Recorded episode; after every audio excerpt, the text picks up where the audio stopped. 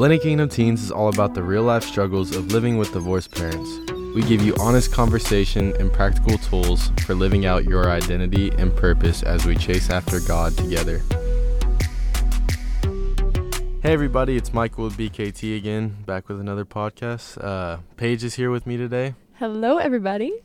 And we're going to be talking about blended family FOMO and some of the things to help with that. Yes. So how would you describe blended family FOMO? Like, I know what FOMO is, but what would you say that blended family FOMO is? I'd say it's like, obviously FOMO is fear of missing out, but blended family FOMO, like between going back to two different houses, I'd say that could be like being afraid you're going to miss out with your friends while you're at one house, or things with the family or anything like that. Yeah. Okay. So I wasn't in a blended family, so I don't really have that experience. What are some ways that you can go about helping your FOMO, your blended family FOMO? I'd say some of the things you can do are maybe talk to one parent and see if you can be with the other family, if somehow they can work that out. Another thing could be, I'd say, ask parents to switch weekends or let you go do that thing that maybe the other family's doing or with friends or anything like that that you might be missing out on. And for holidays, do switch off like every other holiday, so like maybe your mom would get you for Christmas and then the next year your dad would get you for Christmas, and that kind of helps like make it to where you can attend all the family vacations and things like that. Okay. Do you feel like you experienced that growing up? Yeah, definitely. 'Cause like being at my mom's house for a week and then going to my dad's every other weekend, I had more friends at my mom's, so when I would go to my dad's, I wouldn't be able to see my friends, and it was a little tough because I was like, obviously I had the FOMO, but yeah. Do you feel like, did your friends like leave you out of things sometimes because of that? Just because like if you were gone so many weekends, like did they just plan things and not think to invite you, or knowing that you'd be gone and stuff? Yeah, I'd say sometimes because you're gone, and you know, when you're gone from your closest friends, they might think you're trying to like not be friends with them, I guess, anymore. And I feel like sometimes they'll forget to plan things with you or anything like that because they might think you're gone. So yeah, that can definitely be tough. So whenever you did go to your other parents' house, were there times whenever they didn't want you to go hang out with your friends because they haven't seen you very much? Yeah, definitely.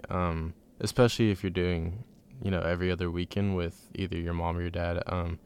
I feel like a lot of the times they're going to want to see you because they haven't seen you in so long, and that's definitely tough because maybe you made plans with your friends, but then you forgot, you know, and that parent won't let you leave. And it kind of starts like, I guess, like an argument. Like, it's just a little bit of conflict, and it can definitely suck. Did you ever get to just, like, have a conversation with them about it? Or maybe if you didn't, like, what's something you wish you would have been able to explain to them? Yeah, and I think there's a couple things. You know, parents are pretty understanding, and they were kids too, so they know, you know, you don't want to miss out with your friends and stuff like that. So if I could try to explain it to my parents, I'd just be like, hey, like, I understand I haven't seen you, but I made some stuff with my friends. Like, my friends are important to me, and, you know, I want to go see them and spend time with them. Yeah. So anything like that. And also remember that FOMO can be a lie from the enemy, and he's going to use it to create division and disunity in your family, and even your friends as well.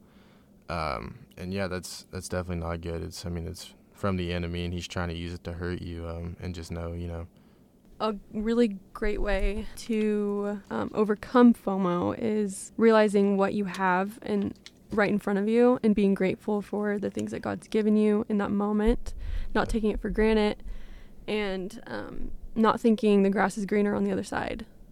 Yeah, definitely. And I have a good verse right here that kind of explains all this. It's a verse from John 14:27, and it says, Jesus is speaking, peace I leave with you, my peace I give you, I do not give to you as the world gives. Do not let your hearts be troubled, and do not be afraid. And I think that's a great verse, because he's telling us, you know, his peace is with you, and not to worry, and don't be afraid, because he's going to be with you, and he's going to give you that peace and help you with this feeling. Yeah. And I want to say, FOMO doesn't just go away. Like, everybody has FOMO. Right. In some way. I'm 24 years old, and I still have FOMO. And so that's where, like, contentment in God and your relationship with Jesus comes in. And you can have FOMO with friends, work, your job, like anything. Right. And so the only way to overcome it is with your relationship with Christ and realizing that he's enough and you're not missing out. And yeah, so. Yeah, and he's going to give you that peace to kind of exactly help you overcome that feeling. All right. Do you want to pray? Sure. Okay. I'm going to pray us out and then we can close off. All right. All right. Dear God, I just thank you for this day and all the things that you've given us, Lord. And I just pray that you would let everybody see their value and just the beautiful things that you've given them. And I pray if anyone out there is struggling with having FOMO or feeling like they're not fitting in with their family, I pray that you would just give them peace and comfort and let them know that everything they need is what they have right now. And I just pray that you would comfort them and be with them and take away their FOMO. In Jesus' name, amen. Amen. All right, guys. Well, that's going to wrap it up today. Thank you for listening. Go check out our merch. It's on our website. It's pretty cool. Go follow us on Instagram so you see what we post. Yes. We post some pretty good stuff. It's a lot of me, a lot of videos of me on there. A lot of her and not me at all. So, yeah. That's going to change soon. Hopefully. He's going to do some reels and TikToks for us.